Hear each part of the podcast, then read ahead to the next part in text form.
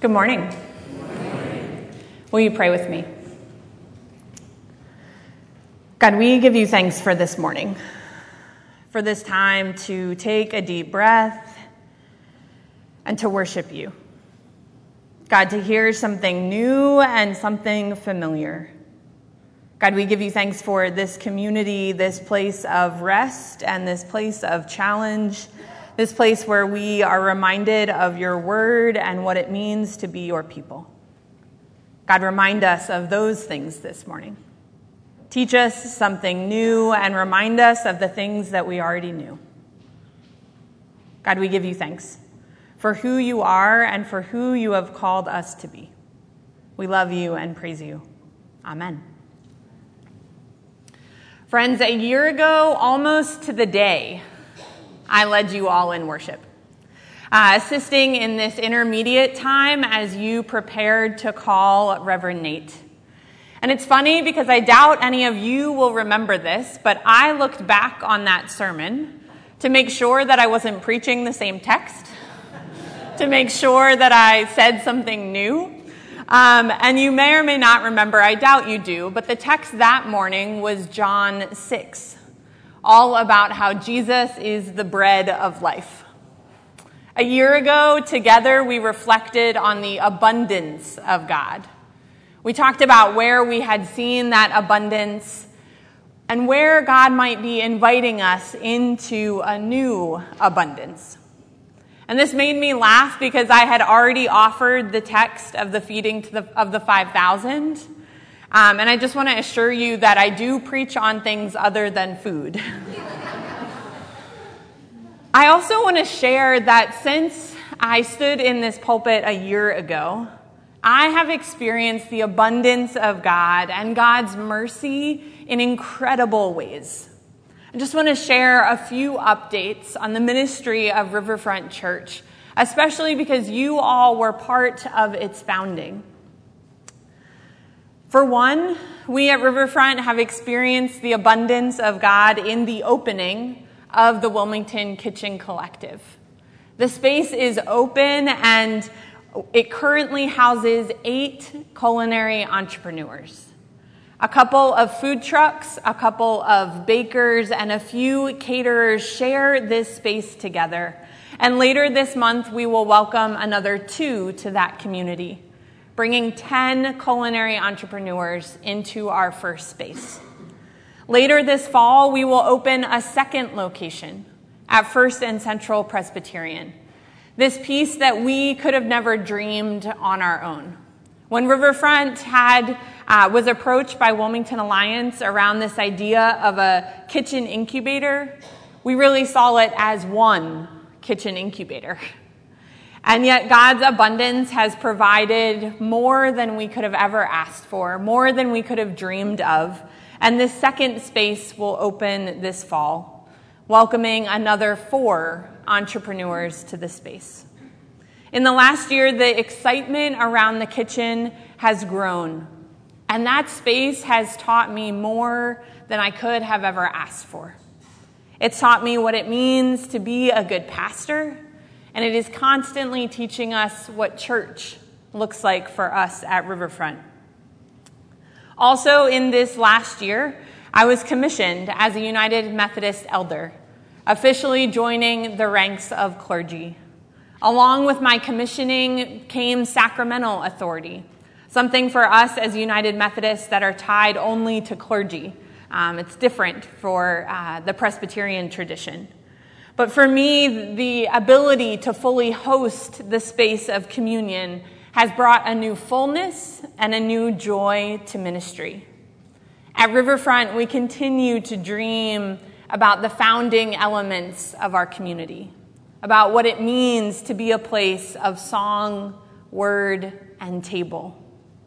These elements that were there from the very beginning, and each day we are trying to live into them in new ways. While there are plenty of days that are challenging, overall, it is overwhelmingly a place of joy. And I am grateful. I'm grateful for many things, but one of which is that we worship in the evenings We worship at 505, which allows me to share worship with many congregations in the morning. And so, again, I'm grateful to be with you. The fruit of the Spirit. This list of characteristics that the writer to the Galatians believes will come by living a life of the Spirit. It's a pretty remarkable list. And to be honest with you, it's also a list that I find overwhelming. All of these things that the, the writer lists, it's a lot. Most days, I do not feel all of the fruit of the Spirit at once right? Most days it is challenging to live into this life. So I deeply appreciate Reverend Nate's invitation to take these fruits one at a time. Because I believe as we take them one at a time, the bigger picture seems a little more possible. I am one who learns most effectively by real life experience. But I also love to read and to learn from authors and scholars who have put their learnings on paper.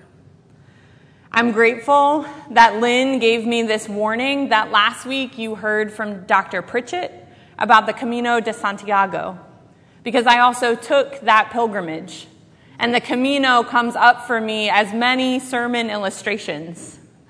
And so today I will try and stay away from learnings from the Camino and instead lean into these learnings from the kitchen. But I will say, if you want to talk about the Camino after at the food truck, I'm all ears.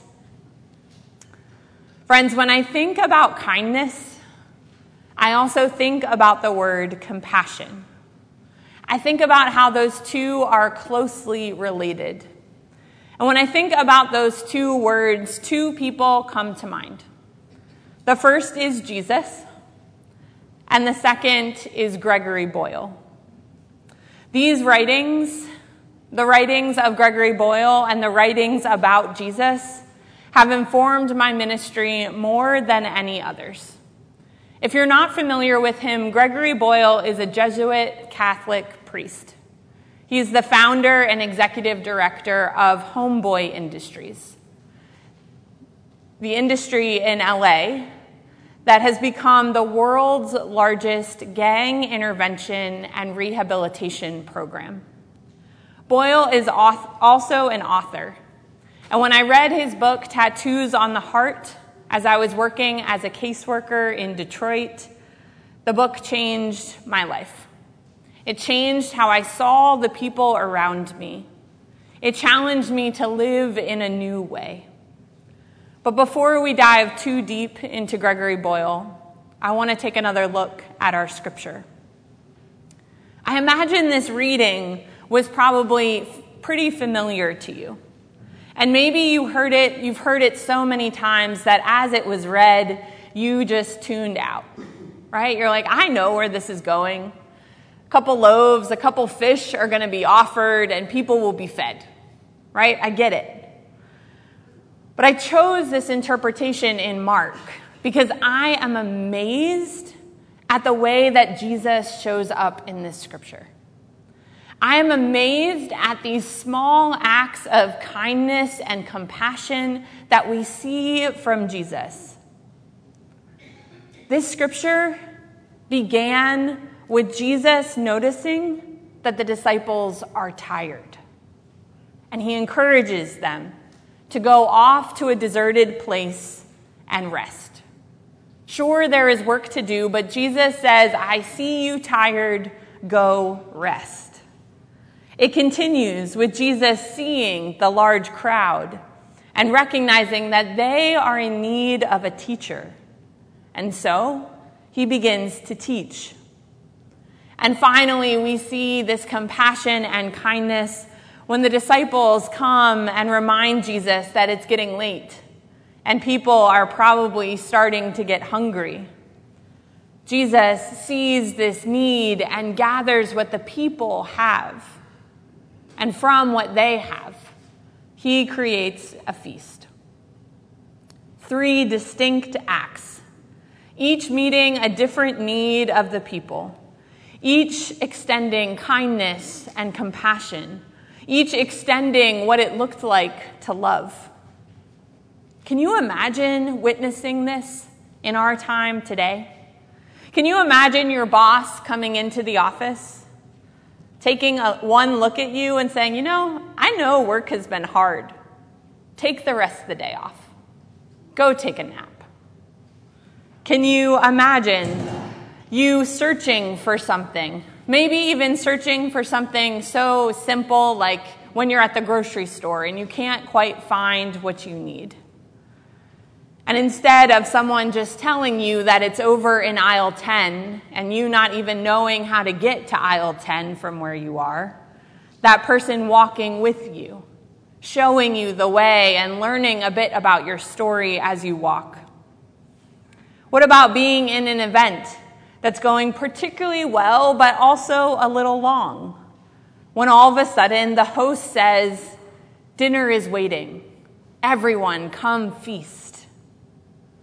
I don't know about you, but any of these acts, if they happened to me, I would probably pause and wonder what was up. I would wonder if the person offering such kindness had an ulterior motive. Because sometimes acts of kindness, even the smallest ones, are hard to come by. I'm struck by how often these acts of kindness show up in the Gospels how over and over again Jesus meets this physical need before there is any talk of who he is as the Messiah. You see, so often Jesus heals and he feeds, he calms the nerves of before anything else.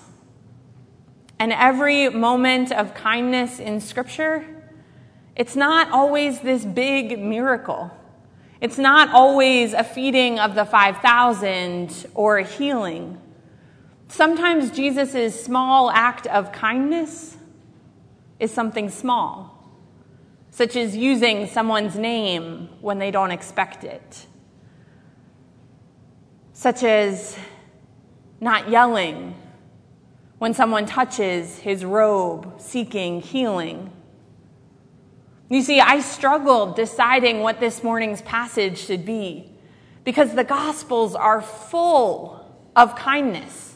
You can't flip more than one or two pages without seeing Jesus being kind, without experiencing this Savior who actually cares, who's not just doing it for the performance, but who's often doing these small acts in the midst of the busyness in the midst of lots of other things going on. You see, I think the scripture the scripture invites us and helps us to see that kindness can take on many forms. There are many ways to be caring and compassionate. There are many ways to share our generosity. I'm struck by how often we often jump in to solve the needs before we really listen. And I think that that piece is what Jesus really shows us in this story.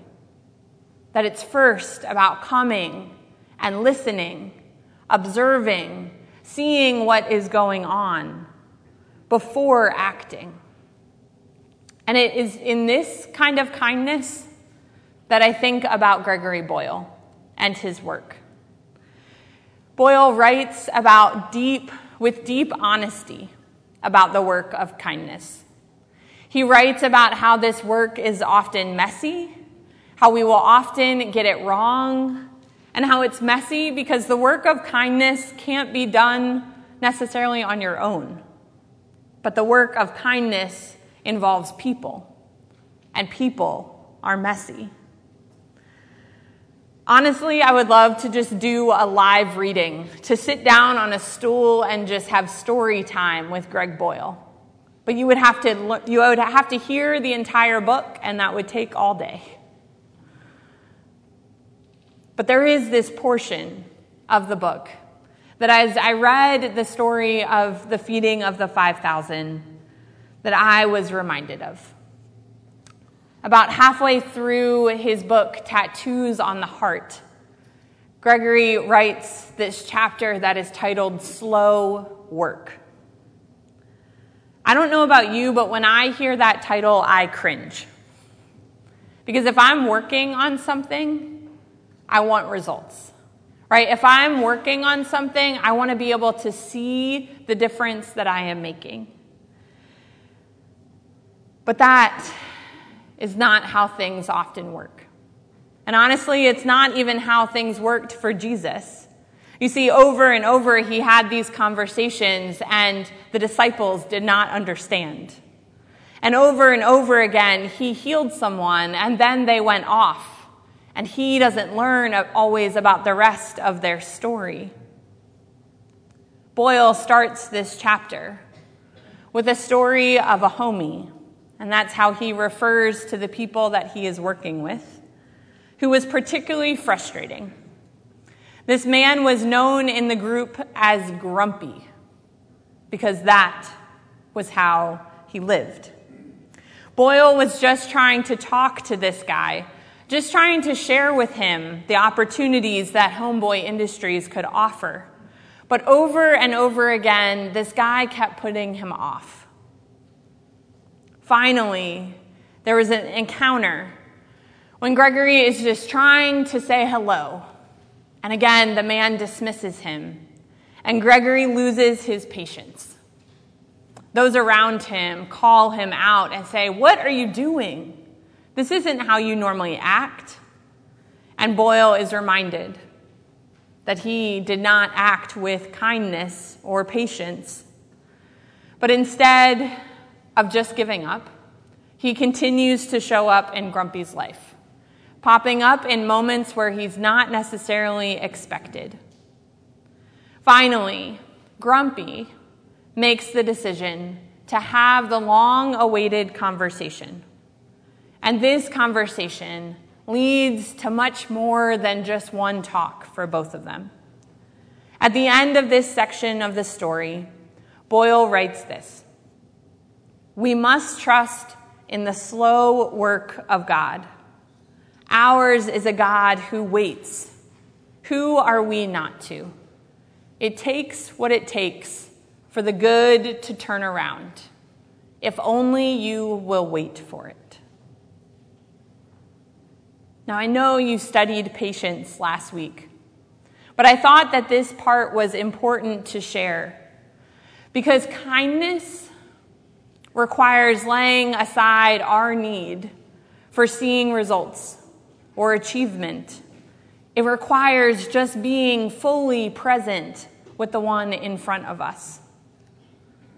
That is what I believe kindness really is this full presence past the initial conversation and into a deeper relationship. Riverfront's founding of the Wilmington Kitchen Collective is a messy story but it is one of slow work and intentional kindness. We are a church, a community that doesn't own our own space. But as we began to dream about how we might make an impact on the community, we began to dream about how we might work with spaces and communities that already existed. We tried to listen to what the community had to listen to what other members of the community needed, and to bring those two together. Now that some of the physical space, that need for a physical kitchen is met, we are now moving into this next step of developing training programs and mentoring relationships. Again, using the gifts of our entrepreneurs the needs of mentors and culinary experts to give back, to bring the two together, to continue to live each day with kindness and compassion, just showing up, listening, and then getting to work. While we strive to have kindness at the heart of the Wilmington Kitchen Collective, it's really our entrepreneurs who are teaching us what it means to live this life of kindness. Over and over again, I watch them showing up, being fully present, listening, and then acting. Over and over, as I witness their interactions with customers, I am reminded that the power of kindness can sometimes happen in quick exchanges, and sometimes it happens in long relationships.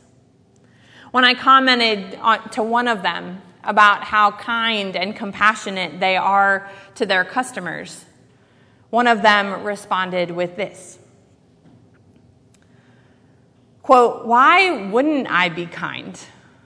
I don't know what they're going through. Maybe this is the only smile, the only person, the only meal that they are going to get this week. Maybe my customer is just trying to get by like I am. I want them to know that even if they are just buying something small, even if they're just wandering past, that I see them. Unquote. I'm also reminded of the power of kindness as I watch them work together. You see, the kitchen is a shared space, and sometimes sharing space means that things are messy. Sometimes it means that things don't fully get put away or cleaned.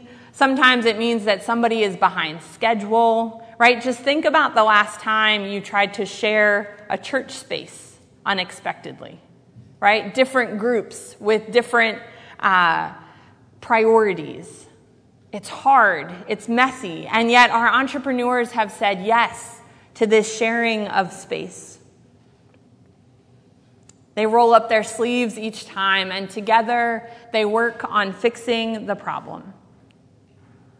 Or finally, one time we were at a community event, and one of our entrepreneurs ran out of their menu item first. They had sold out for the day and they were packing up when they noticed that another member was struggling. She was debuting new burgers for the first time. Her specialty is typically water ice but she's working on expanding her menu. And this putting together of burgers was taking longer than she expected. Instead of just packing up his stuff and wishing her good luck, one of our members whose specialty is burgers asked Miss Ada if she wanted a hand. Mark leaned over and learned how to make the burgers her way and just stayed giving a helping hand for another two hours. After the rush died down, Ada came over and asked him for his expertise. How would he change this process? How would he improve the time? None of these acts took an incredibly long time, nor did they cost a whole lot of money. But each of these acts made a difference. Enough so that when I think about the Kitchen Collective, it is moments like this that I celebrate.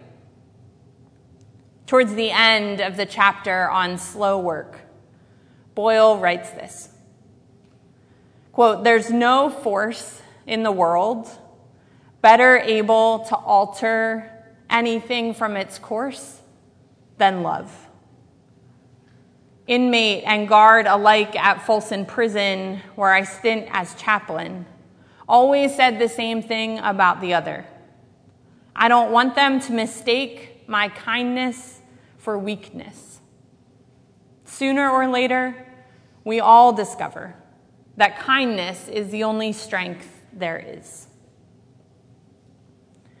Friends, I believe that you have the strength within you that you have kindness within you because you are people of the Spirit. You have the ability to be kind and compassionate. You have the ability to live your life in this radical way with these small acts that can make a difference. The question is will we choose to live into that power? Will we lean into the kindness of God that is within us? Or will we let it go? Will we say, you know what, that really doesn't matter? Will we be too busy to listen? Will we be too afraid to meet physical need, unsure if we will ever see those people again? Will we not listen because we believe we have the right answer for the problem? Friends, I believe that when we show up and when we listen, even when we don't have all the answers, even when there are more questions than we know, but when we show up and when we listen and then when we act, that then we are people who are living with kindness. These are the kinds of things that I believe we are capable of. These are the small acts that I believe really do change the world. So may we be people who are kind. And maybe it is just as simple as that. May we be people who are kind and may we be people of the Spirit. Amen.